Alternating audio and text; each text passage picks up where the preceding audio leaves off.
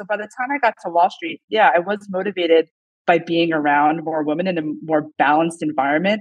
That was great for a while. You know, I obviously enjoyed very much the very first woman that I worked for. But then, yeah, going back to McChrystal Group, not a lot of women there, at least at the senior levels. Like I was for a while the one female managing director elected by my male peers. And then at the hedge fund, of course, like, you know, I roll in there six months pregnant and everyone's like, what is this pregnant woman doing in our space? So it was, you know, again, like I noticed it, but I know I've definitely found ways to make it work for me.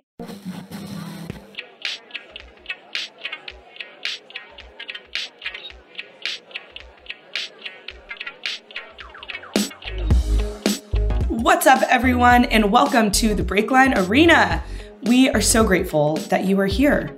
The Breakline Arena is a space that welcomes changemakers, hustlers, and leaders in the tech industry to share their journeys and passions and insights. We are hosted by Breakline Education, which serves to help top performers from underselected backgrounds land new and exciting roles in the tech industry. If you're a person of color or a veteran or a woman, there's info in the show notes about how to join our community. Now let's dive into the arena for today's special guest.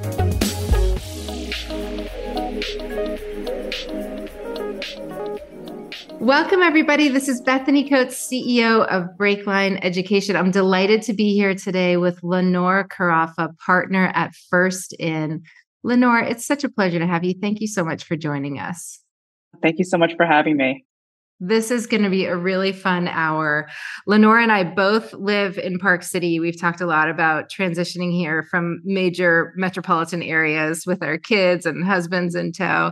And Lenore, as we kick things off, I'd love for you to just share a little bit about yourself with our listeners.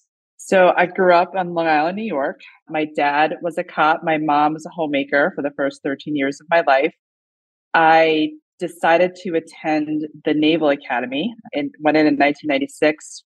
Really did that out of a sense for wanting to serve my country, but also basically fell in love with the place when I visited. There were all these students running around who looked like they knew what they were going to be doing with their futures. And this was really right after the first Gulf War period where I thought we were going to enter a peacetime military, but I graduated in 2000. About a year later, as everyone knows, the world changed.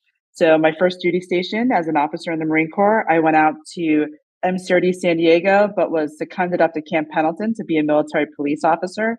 And my first, you know, real experience was standing a gate on 9-11. And so obviously that very much changed the course of what my military career was going to be. Didn't end up deploying until 2005, spent a little bit of time in Iraq, transitioned out through business school. I was a bit of a lemming. I was just doing what the other smart captains that I knew who were transitioning. So I just followed them there. Really didn't know what my future was going to look like, but I was like, hey, they can do it. I can do it. So that's what I did. And then similarly, I landed a fellowship with Merrill Lynch. It was for underrepresented groups within investment banking, sales, and trading. Did my summer in 08 at Merrill Lynch. At September 2008, Merrill basically went away. The announcement was made that they were going to be joining Bank of America. So graduated into 09, definitely the nadir of where finance was at the time. But yeah, had a good run on Wall Street for a few years after that. You always want to start at the bottom. I remember all the bankers saying to me, You're so lucky to get a job. You're so lucky you're starting now because you're at the bottom. You're going to have a 10 year run. I made it all three years, but that's a different story transitioned out of there, went to a startup, SoFi, not so much a startup at this point in time. After that, I spent six years at McChrystal Group. You know, amazing experience. Really got the chance to interact with senior level executives at Fortune 100 companies. Traveled all over the world for a couple years, and you know, worked on implementing team of teams. And then after that, I was at a hedge fund, and now I am at a small venture capital firm called First In I love it with the right team. And I'm also living in Park City, Utah with four little kids. So I had four babies in five and a half years, and my youngest is now two and a half. Thank you so much for sharing those highlights. And I'm thinking about the number of really kind of earth shattering moments that you went through quite early in your career. Like starting with 9 11, I mean, that was just such a traumatic event, such a massive event on the world stage. But the crisis on Wall Street in 08 and 09, I mean, that was also another one. Do you remember what you were thinking about, how you felt, you know, how you sort of got yourself together to face those moments as they occurred? Yeah, so I think everyone, you know, probably remembers very distinctly where they were and how they first heard about what was happening. And it was, you know, New York first. And so I was driving to work at Camp Pendleton. I was a little bit late that day. I forget the exact time that it was, but I was listening, I'm almost embarrassed to say it, to the Howard Stern show. And he was the one that was making that announcement. And, you know, for me, it was my brother's birthday. He was in a city that day. My biological mother actually worked in one of the towers. And, you know, you're hearing this news and like I get to work and it was my provost marshal, my boss was the first one that really identified what was happening. He's like, I think we're under attack. So we did what we could. And that was for me, you know, grabbing an M16 and going to stand post at the gate of Camp Pendleton and make sure that we thought there could be vehicle borne IEDs coming through, terrorists could attack our base. And so that's what we did. So in those situations where, you know, the world is completely out of your control, you control what you can control. So you mentioned that your father was a police officer. Did his experience influence your decision to join the military? Was that part of a family tradition at that point or no? It's yes and no. So my grandfather had served in the Pacific in World War II, but my father was a uh, Vietnam era potential draftee. And he was in seminary school at the time that the Vietnam War kicked off and has been very open about the fact that if his number had been called, he would have he would have left the country. And so I think, you know, I don't want to say that he regretted that like thought process, right? He was never called up, he never dodged the draft, but he spent 27 years serving his local community as a police officer. So he really was, in fact, very service oriented. And so when I started looking at the Naval Academy, I think he tried to contain his excitement, but it's pretty hard to do. So I think he was very, very proud to have me go to the Naval Academy and to spend, you know, what he thought might be a career of service. That's amazing. Wait, wait, wait. I just I want to get into this a little bit because this is amazing. So he was in seminary school. So was he preparing to he, be a Catholic priest? He was going to be a Catholic priest. Yeah. My grandmother and grandfather, they were the type of Catholics that literally, you know, attended church pretty much every single day when they could, even before work. And so, yeah, they were raised very religious. And my dad was in seminary school. I think he was there for all of two years. But of course, like he left at some point and you know married my mom and you know, brought our family together but yeah he was ready to dodge the draft for sure but it's so interesting to me that he was ready to dodge the draft but then chose this life of service to his community and to his society and then was completely behind your decision to join the military. Like I could see in some cases parents who held that belief system not wanting their child to go into the military. What was it that made all of that turned all of that into alignment for him? Well, I think he just didn't believe in that particular war, right? Oh. And that's um I always struggle with how to say this because I actually think we may look back on Iraq in a similar way, like our generation of vets, like, hey, why were we there? Were we really you know, doing what we set out to do. And I'm not like, there's not a bone in my body that is trying to diminish the service of either those that served in Vietnam or those of us that served in Iraq. But, you know, I think we look back at this one and we might think, you know, maybe we made the wrong decisions at the time in both cases. Mm-hmm. Yes. Lenore, I want to get back to your career and you walked us through some of the highlights and some of the twists and turns. And you also wrote an article in Fortune and talked about those career transitions. And you said you began to perceive struggles and changes less as personal failures and more as opportunities to learn and grow. And we talk about having a growth mindset all the time at Breakline. So I'd love for you to share some of those struggles and challenges and how you shifted your perspective and really turned them into opportunities for advancement. Sure. And look, for me, I think this one I should start in high school, right? So I would say in high school, I did not have a growth mindset. I was a nerd and wanted to learn as much as possible and also just frankly wanted to be the best and number one at everything that I did, you know, oldest child, adopted, other factors like I was just motivated and you know a little bit driven towards perfectionism and frankly didn't have any failures for you know really the first kind of 18 years of my life other than losing a few soccer games right which isn't such a big deal. So when i got to the naval academy it was a reckoning for me. So the first summer i was probably the worst midshipman period hands down like in the company. I still remember you know every day like annapolis heat i've got very curly hair they cut my hair short i look like a clown you know the detailers would ask my roommate, Hey, Delaney, did you beat down your roommate's hair this morning? Right. So I just, you know, getting ridiculed ruthlessly, having to do simple things like recite the menu for noon meal while someone was screaming at me. Couldn't get that right. I'm sure there's a point at which I forgot my own name and my roommate's name. So kind of failure after failure at the Naval Academy really I'd say it set me up well for, you know, like the rest of my career, right? So, you know, my grades slipped, you know, I managed to pull it all together, I'd say by the last two years, but failure after failure really prepared me for, you know, a very challenging career. So I think I went from being very brittle to being a lot more resilient. And that prepared me for, you know, like my time in the Marine Corps. I think I was a better officer because I had experiences, I had experienced those failures while in a safe environment at the Naval Academy, you know, and then subsequently getting, you know, through like a deployment and some of the challenges there and then you know making the transition i was prepared for more of those setbacks. And i might have lost the ball on part of the question so no no, no no that's okay.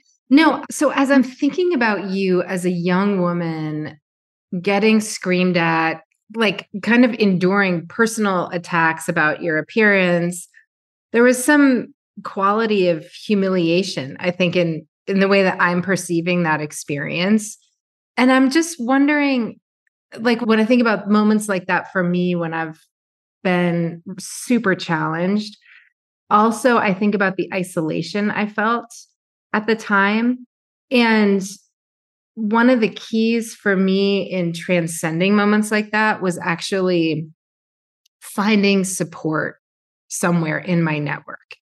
And I wanted to just get into a little bit like you glossed over a bit the how you went from like not being able to recite the lunch menu and as you described it failure after failure to a career where you really started thriving what did you do you know how did you actually climb out from the abyss you know those like very dark moments where at least for me, analogous moments in my own career, I could look around and not recognize myself anymore. And I'm thinking of you as like a star high school student, star athlete. And then you show up and as you describe it, you're like last in line. In some ways, it's so startling to see a turn in your fortune like that. How did you actually get back on top and remind yourself of who you were and what you were capable of? Yeah, that's a great question. So, you know, I think back you know, I mentioned Delaney. Maggie Delaney was my roommate at the Naval Academy, and the good news is I was not isolated because I had her and I had other like great teammates around me. And there's something about you know, it wasn't like it was just me. Like there were everybody else was getting screamed at, everyone else was getting pushed and like in different ways and challenged. You know, I mean, I still remember days where there were folks like young men crying next to me doing like push-ups, right? And you know, so we were all going through that hell together and we all experienced it in like slightly different ways. And so I'd say, you know, that actually kind of brought us all together as a team. So that's one. So you really learn to rely on the person to the right and left of you. You know, I'd say again, my roommate was particularly helpful there. So yeah, so just, you know, uh, creating those really strong bonds with others was very helpful, getting that support. And then, you know, at a certain point, I remember I had a semester, I'm so embarrassed to admit this, but I had a semester where like my grades were in the low twos. And, you know, I had a friend at the time that was like, this isn't you. I had like, to impress a guy, I had showed up at his room and solved the weekly math problem. this was a person that was like consistently a 4 like was going to be a battalion commander, was like so successful. He's like, I don't understand how your grades are so bad. Like, this is ridiculous. And I just really regrounded in a little bit of who I was before. And I had that attitude. I finally just started to regain that attitude again of, look, anything you can do, I can do better. Right. And that's a little bit of a chip on my shoulder, but like that's what carried me to high school success. And that's what, uh, you know, ultimately led me back to, hey, like he can get a 4.0. He's no smarter than I am. Let me just put in the work and I can do this. And then, you know, once I started kind of getting momentum there around grades, around, you know, some of my extracurriculars and dialed back a little bit on extracurriculars. I was running cross country at the time and trying to do aikido, Didn't really leave much time for homework. So also just shifted my priorities. And that was pretty helpful too. Mm-hmm. Can we talk about some of the other transitions? You mentioned being on Wall Street and, and staying for three years and then like making a pivot away from that. What caused you to depart from that career where when so many people were saying, Hey, you're so lucky to have this job, you're so lucky to be here. And you decided that it was, you know, your pathway elsewhere. What was that decision about for you? So I'll take a quick step back on that one just to let you know kind of how I landed there. And I think it really ties to why I ended up ultimately leaving. I remember I did, with the fellowship that I got, I had an option to look at investment banking or sales and trading. Investment banking, you know, I think wonderful skill set, but bottom line is those folks were working like 18 hours a day, almost minimum for their first year. Sales and trading, you're a little bit more market focused. I decided to split the difference. I was looking at capital markets. So you get the investment banking training, but you have like more realistic hours. So when I met the group at Merrill Lynch, it was almost 50% women in that DCM group. A couple of them were pregnant in the summer of 08. So I was like, oh my gosh, you can actually do this job and have a family. I didn't even have a boyfriend at the time, but I'm like, you know, the me a couple years from now was going to be important to me. So then when I started, number one, I was hired into that Merrill culture. I loved that Merrill team when I went and started full time in 09, that was the one investment banking group where the B of A culture kind of took over and as, as much B of A folks as Merrill folks. My boss, starting out, one by the name of Amy Spur, she was a managing director in her kind of late 30s, two young kids, husband worked at Goldman Sachs. She was brilliant, motivating. I just, I so enjoyed working for her. I mean, she was, and I say this in the, the, most loving way possible, a complete hammer, but she had to be. She had to be ruthlessly efficient with her time. Showed up at, you know, probably 7 a.m. every day, left every day by 5.30 because she had all those kind of competing priorities to balance. So working for her, I mean, I learned so much and I would have followed that woman anywhere. And ultimately, I think a lot about her in that moment because I feel like it's a little bit where I was a couple years ago, two young kids trying to balance a dual career couple, and it's so hard. And she just decided one day she was going to walk away. You know, she subsequently found an amazing career still at Merrill, but as a financial advisor. But the person that took her place had no leadership experience. This was her first, you know, team that she was being put in charge of. There were only three of us. So you would think that it wasn't going to be that challenging. But of course, like I had to do some introspection and realize that I am a tough person to lead because I had had so much leadership experience leading up to that moment. So I was a really tough audience. And there was a few things that really led to our relationship breaking down. She fired, she basically pushed out the VP that was, you know, between her and I. And when she and I started working very closely together, there were a few instances where she just really showed lack of integrity in dealing with clients. And I can't deal with that. I realize, you know, that's one of my core values. It's very important to me. And I did a very poor job of leading up. Like I just kicked the beehive and made the situation worse. So of course, you know, 18 months into this, I'm miserable, she's miserable, and I'm like, this isn't going to work. And so that's really when I ultimately decided to leave. You know, I, I did the best I could to kind of shape the environment around me, realized that it wasn't going to work long term, and just said, you know, I'm going to go seek another opportunity. There's so many threads to that story, and I want to get into at least two of them. One is just about your experience as a woman in male dominated arenas. So, obviously, w- when you joined the Marine Corps, the officer corps was only 5% women at that time. Wall Street's not much better. It sounds like you, that particular group happened to be fairly balanced but in general finance still is you know way way underrepresented when it comes to women and now you're in venture capital, which is even worse Wall Street. like maybe 15% of partners, maybe across the board, are women, something like that. Do you think about being a woman in those spaces? Like, does that top of mind for you or not so much? I'm curious about your experience there. It's not so much top of mind anymore. Yeah. But that being said, you know, I still notice when I go to a conference and there's like the pictures of 40 men splashed across a page and there's like two women that are there or there's like you know half the panels you don't have a woman i still notice those things no i definitely notice you know we're in security technology investing right so like of course I mean, I'm sorry to play into the stereotype. You can definitely find more women, you know, investing in consumer. So, you know, I happen to pick an environment even within the VC that isn't where there isn't a lot of women. But that being said, you know, when I do see a deck from a female entrepreneur, a female led team, let me tell you, that deck gets a few more minutes of my time. Probably a little, you know, sometimes the good of my partners, they're like, why are you spending so much time with this entrepreneur? It's like, I'm spending more time this entrepreneur because no one else is. And so when I think about being a woman in these spaces, I feel like it's incumbent on me to create space for more women. But no, look at this point, I'm just so used to it. Like, you know, even go back further. I spent my 18 to 22 at the Naval Academy, 12% limit. Yeah, the Marine Corps was a little jarring at 5%. But at that point in time, like I made it work for me, right? Like kind of going back to that, anything you can do, I can do better. It's like I wasn't the best runner out of all of my lieutenants, but I was like towards the front of the pack. I can do almost as many pull ups. Like I just made sure that I really fit into that world. And of course, that prompted an interesting transition on the back end. Like when I went to my MBA program, for the first time, I was surrounded by a bunch of amazing girlfriends and amazing, you know, women that would go on to like incredible jobs. And I can, you know, talk about my friends there for hours, just how successful and amazing they are. But they helped me with that transition back to something as simple as don't want to get my nails done, don't want to shop for dresses again, and help me re-engage there. So by the time I got to Wall Street, yeah, I was motivated by being around more women in a more balanced environment. That was great for a while. You know, I obviously enjoyed very much the very first woman that I worked for.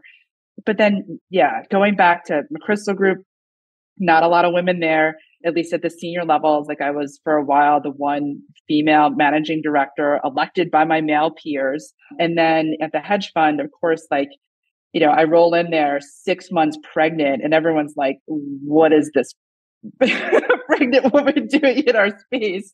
So it was, you know, again, like I noticed it, but I know I've definitely found ways to make it work for me. And I will say now in security technology investing, it's amazing the number of other like just other vets that I know in the space. And so, you know, when I go to like the MilVet Startup Conference, I describe it as a family reunion, and it's just a bunch of guys that some of which I go back, you know, twenty year relationships with. So I'm enjoying that aspect of it now. Yeah, I love that. And I want to circle back to a comment that you made when you were talking about being in the Marine Corps and being toward the front of the pack when you were out for runs and doing almost as many pull ups. And you said, I made sure I fit into that world. One of the things that I've found, because I've often also been in male dominated spaces for one reason or another, like one component of my experience there that I really celebrate is the fact that I am a woman did not mean that I was at a disadvantage when it came to mentorship, sponsorship, allyship. To this day, many of the most important mentors in my life are men. And so I think it's so important to put that out there because there will continue to be women in male dominated spaces and i want them to know that they can win. And one aspect of winning though is making sure that you build a very strong professional network that is at the table to support you in real ways. Was that part of your experience too? Because when you said i made sure i fit into that world for me one of the qualities of my relationships with my closest mentors is that I can be completely authentically myself and I trust them and they are there to support the real me. Versus sometimes you know we have to wear a type of armor when we enter into different spaces and just to set ourselves up for success. As you were both fitting in were you also able to be your authentic self and attract the mentorship and the support that you needed to thrive I'm not 100% sure I was always able to be my authentic self. Like, if I think back to my time, you know, at the basic school as an instructor, right? So that was a role I went into. I very much resisted going because I remember as a lieutenant sitting in a room with 200 of my peers when the female instructors would get up in front of us. The men just, they weren't as nice to them, like as a group, right? So I'm very nervous going back there in that role. Now, when I got there, I found an amazing cohort of captains. And we would, you know, spend Friday nights playing poker at my house, right? Like there'd be like 25 guys, one other woman, and like that's what we do. So like I very much bonded with them. I'd say I had a couple of great male sponsors at that point in time. I mean, Lieutenant Colonel Loving, he wrote my recommendations to business school. You know, there was a few of them that really tried to keep me in the Marine Corps, and I appreciated that. That being said, no, I don't think I was 100% my authentic self, but I will say the relationships that I built really subsequently with some men in my life that are like 10 years older and have provided both like friendship and advice. If I think about Lewis Runyon, he was one of the very first vets that I met at the bank. He served in the army like back in the early 90s. And he's just been a tremendous friend, mentor, sponsor like throughout my career. And we ended up working together on the Bunker Labs board. And if I think about Jeff Martindale, you know, retired Army colonel, probably according to others in the Army, right? I didn't serve in the Army, I served in the Marine Corps, one of the best combatant commanders, like hands down he turned into one of my true friends and sponsors at McChrystal Group. And then, you know, I'd be remiss if I didn't mention General McChrystal. I mean, you know, I'm deeply, deeply indebted to him for, you know, some of the spaces that he pushed me into early, you know, thinking about the Presidential Leadership Scholars Program, the CFR, you know, getting me in front of Igor Tulchinsky, the CEO of WorldQuant. I mean, I learned a tremendous amount from him. So I'm definitely grateful. But no, it took me I would say it probably took me to my mid 30s to grow into my authentic self in those environments. And that didn't make it any easier. I was happy and I'm very happy with, with who I am. But like the conversations then only got more challenging. Can we talk a little bit more about McChrystal Group? Because one thing that I thought was so interesting was you left Merrill Lynch, you left Bank of America partly because of this dysfunctional relationship with the woman who was leading the team when I think about uh, you joining McChrystal Group, and as you said, really implementing team of teams, it's this expertise around building an outstanding organization and a durable organization. Was that front and center for you? Like the juxtaposition of those two experiences seems to be really rooted in going from one place that was organizationally very dysfunctional to another place that was designed and led by one of the foremost thinkers around organization design, team building culture in the entire world. Was that intentional? Do you think that that was kind of simmering under the surface, or was it really top of mind for you? It was top of mind for me to find a team where I was truly values aligned. That was very important. And it was also important for me, you know, after I'd gotten away from that particular boss for a few months and had some time to reflect, you know, I said, like, I could have made that situation better. She just didn't know how to lead. I'm like, wouldn't it be amazing if she had had some of the opportunities that I had had, you know, as a midshipman learning followership, then a midshipman learning leadership, and then as a young lieutenant learning leadership, and as a captain training other leaders, right? So, like, I had had a tremendous amount of leadership experience. I realized, you know, I could put a lot of good out there into the world by helping senior executives be better leaders. So their team wouldn't have that awful feeling in the pits of their stomach as they show up to work every day. And you know you can train that you can teach that you can mentor you can mentor folks and, and get them to that level. So that was very much top of mind for me. And the other piece i had met General mcchrystal while i was at bank of america just as they were getting mcchrystal group off the ground. And dave silverman the other founder at the time actually offered me a job spur of the moment at a bar later that night he's like hey come work with us we're going to start this thing you know, there was literally one other person. And I was like, look, I'm an investment banker. You can't afford to pay me. But I was like knocking on his door two years later saying, hey, can I be part of this rocket ship where I can leverage, you know, my bank experience, my leadership experience. And yeah, I mean, ultimately, it really was what I'd hoped it would be. And I still remember saying in the interview, I'm like, I don't really know what y'all are doing here, but I would shovel shit with the right team. But that was actually an answer to one of my interview questions. And it turned out to be a great fit and an amazing ride over the course of six years. Oh, that's awesome. I want to bring us up to present day and talk a little bit about First In. And you've talked about First In as specializing and really focusing on early stage security tech companies. And more recently, we see a growing interest in investing in defense tech and dual use companies, even amongst the generalist firms. Can you talk to us about why you all are focusing on that particular segment of the market? And how you feel about the fact that more venture capital dollars are going into defense tech in general. And what your thoughts are on First In's goals in the next couple of years. So I think it goes back to, for me, finding the right team, right? So First In, there are three partners. We are all Marines. So we are exceptionally well values aligned, right? Just based on that kind of shared background. Now, before this, we all did different things. I mean, you know, Renny grew up on the Upper East Side, you know, like was very much inspired by 9 11. He went to Harvard Business School. And then you've got Arthur, who, you know, he was corp dev at Anduril for a while. He's a lawyer by training, went into the Marine Corps after he was a corporate lawyer. I'm fairly certain I remember he was one of my lieutenants at the basic school. So we're all just very motivated by like our security technology thesis. And that covers both cybersecurity and defense tech. And, you know, Arthur, with that amazing Anduril experience, he's exceptional at defense tech. And Renny started a data and cybersecurity company in around 2010, sold it, I think, in 2014, and probably had those dates a little bit off. So we are so well aligned with our thesis of investing in you know, early stage security technology companies. Our vision came together, you know, as we came together as a team, which is to empower entrepreneurs to secure our freedom. Now, there are a lot of other, I'd say, teams that look like us in the space, you know, veteran led, similar backgrounds. But where I think we're different, you know, if I go to, hey, I've got a partner that built and sold a data and cybersecurity company, that's core thesis.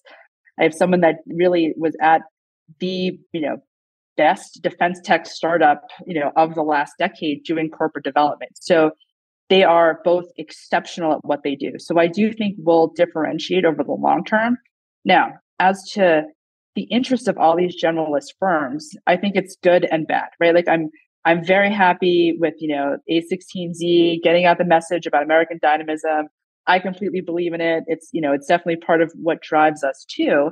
But at the end of the day, you also have some folks that don't know how to invest in a space, right? So one of my partners forwarded me this thread uh, from social media. Can't tell you if it's true or not, but it's emblematic of some of the stories I've heard where you had a generalist VC invest in a company at an exceptionally high valuation because they said they had an IDIQ. And they just assumed that billion dollar IDIQ, they had somehow conflated that with like recurring revenue. And so you've just, you've got a lot of money like coming into the space that isn't very knowledgeable. And I think, you know, I worry about that a little bit long term. And I can say, you know, for the amount of time that we spend educating our own LPs about this, like, hey, make sure you're looking for these things.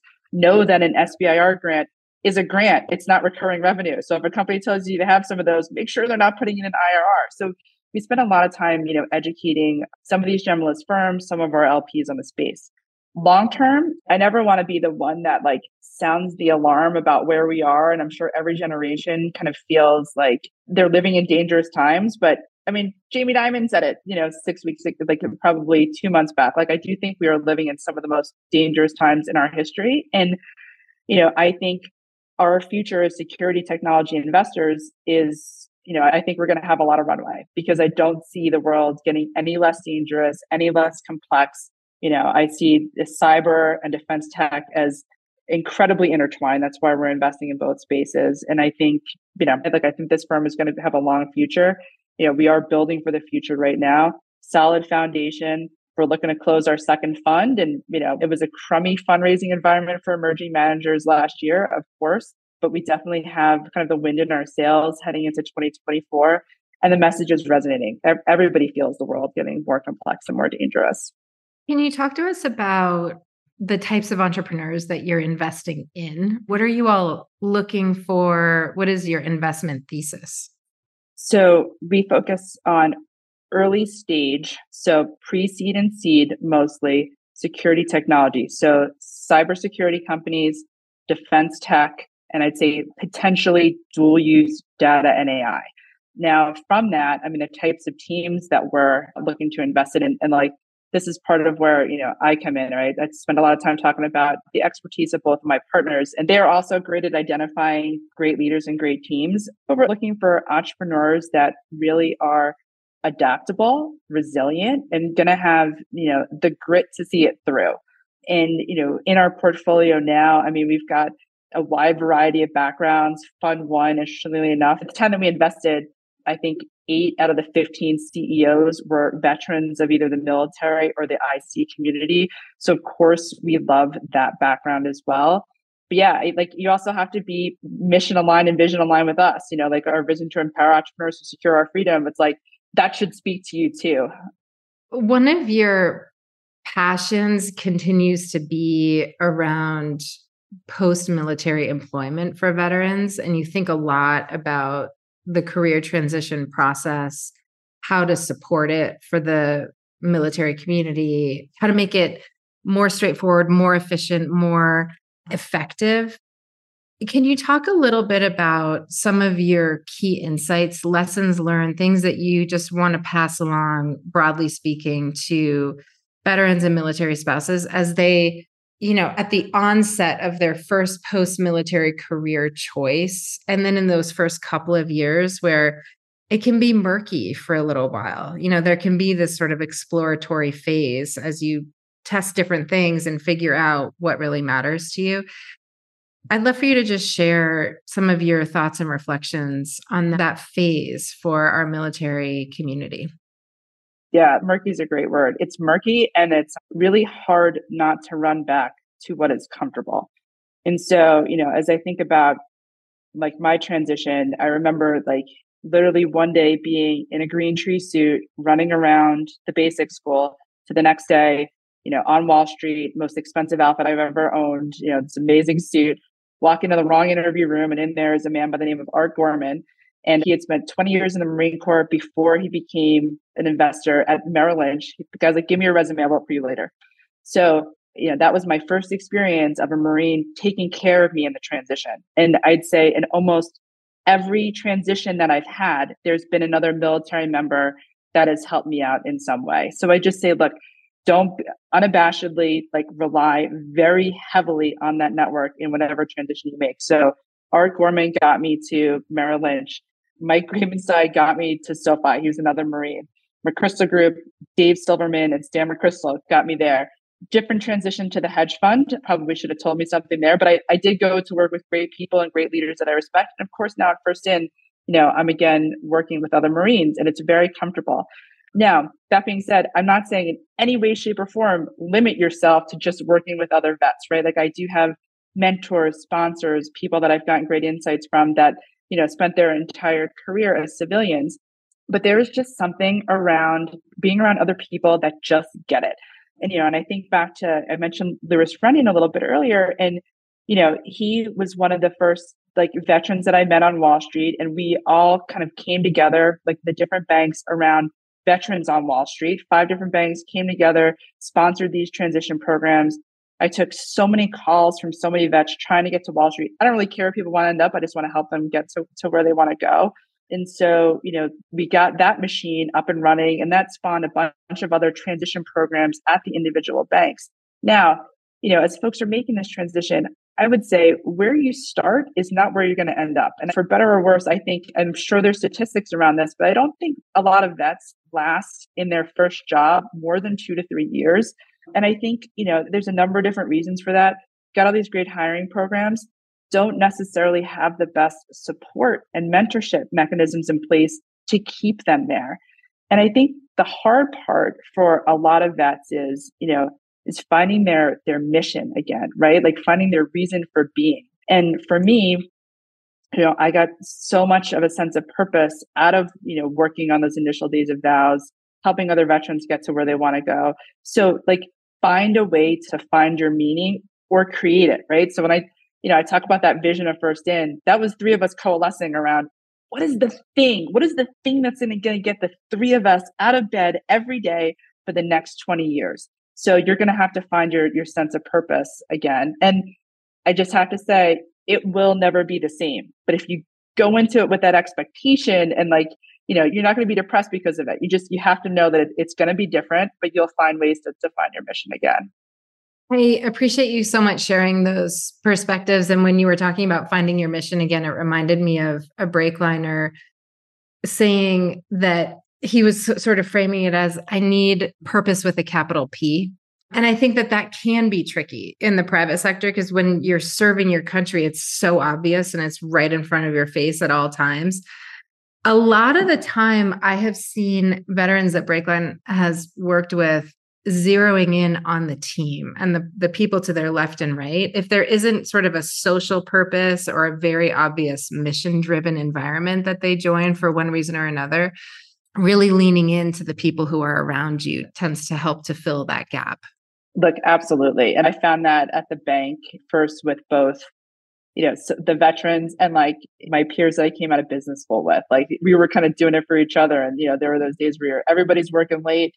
You know, as folks like to describe in the early days, it's like, you know, like going to Vegas without the casino, right? You're there all night, working really hard, and you're, you're doing it because everybody else around you is doing it. So, yeah, I mean, definitely the team can really give you that sense of purpose. The other theme I want to pick up on is you asked for and received help along the way, largely and often from other veterans around you, but also from other people from your business school program and and other quarters of your life. And I want to double down on that because I as a civilian and a fan and an ally of our veterans, I've seen a theme around extreme self sufficiency and autonomy and independence, that the downside of that can be a reluctance to ask for help as if that's a weakness. But I want to remind our military community in particular that the most successful people you know are experts at asking for help. They are they oh, do yeah. it every day, all day. And, and, and look, I, I of the opportunity. Well, to- and look, I learned that one the hard way too. Like I still remember I had literally left the bank already. I was on like, you know, like my three months of transition time. And I had a senior guy call me and he's like, I didn't know you were in trouble. Like, why didn't you reach out when things got difficult? I didn't say anything to anyone. I didn't complain to my group head until it was like so bad. Again, I didn't want to come to work every day. And he's like, next time, ask for help and ask for help early. And so, yeah, look, I had to relearn that one too. And I got a lot better at it. And like, you know, and candidly had to help some other vets through different aspects of their transition, like while I was at McChrystal group and yeah, all day long. Are a lot easier to ask for help because we're very often experiencing some of this, the same challenges, but it's still hard. But don't hesitate to do it. Like, please, you know, don't do what I did. Leave a pretty decent job because I didn't reach out to someone soon enough. Lenore, it's been such a pleasure to chat with you. Thank you so much for spending the last hour with us and so looking forward to sharing this conversation with the BreakLine community. No, thank you so much for the work that you do. I know a number of vets, you know, for whom you've been very instrumental in their transition. So very grateful for that. And no, thank you so much for the time. Thank you guys so much for joining us for another episode of the BreakLine Arena. We're hoping that you're walking away feeling a little moved, a little inspired. And if you really had a good time, feel free to head on over, rate, subscribe, leave us a review. It does help us spread the good word, keeps these good vibes rolling. Yes, we would love to hear from you. Thanks again, and we will see you next time.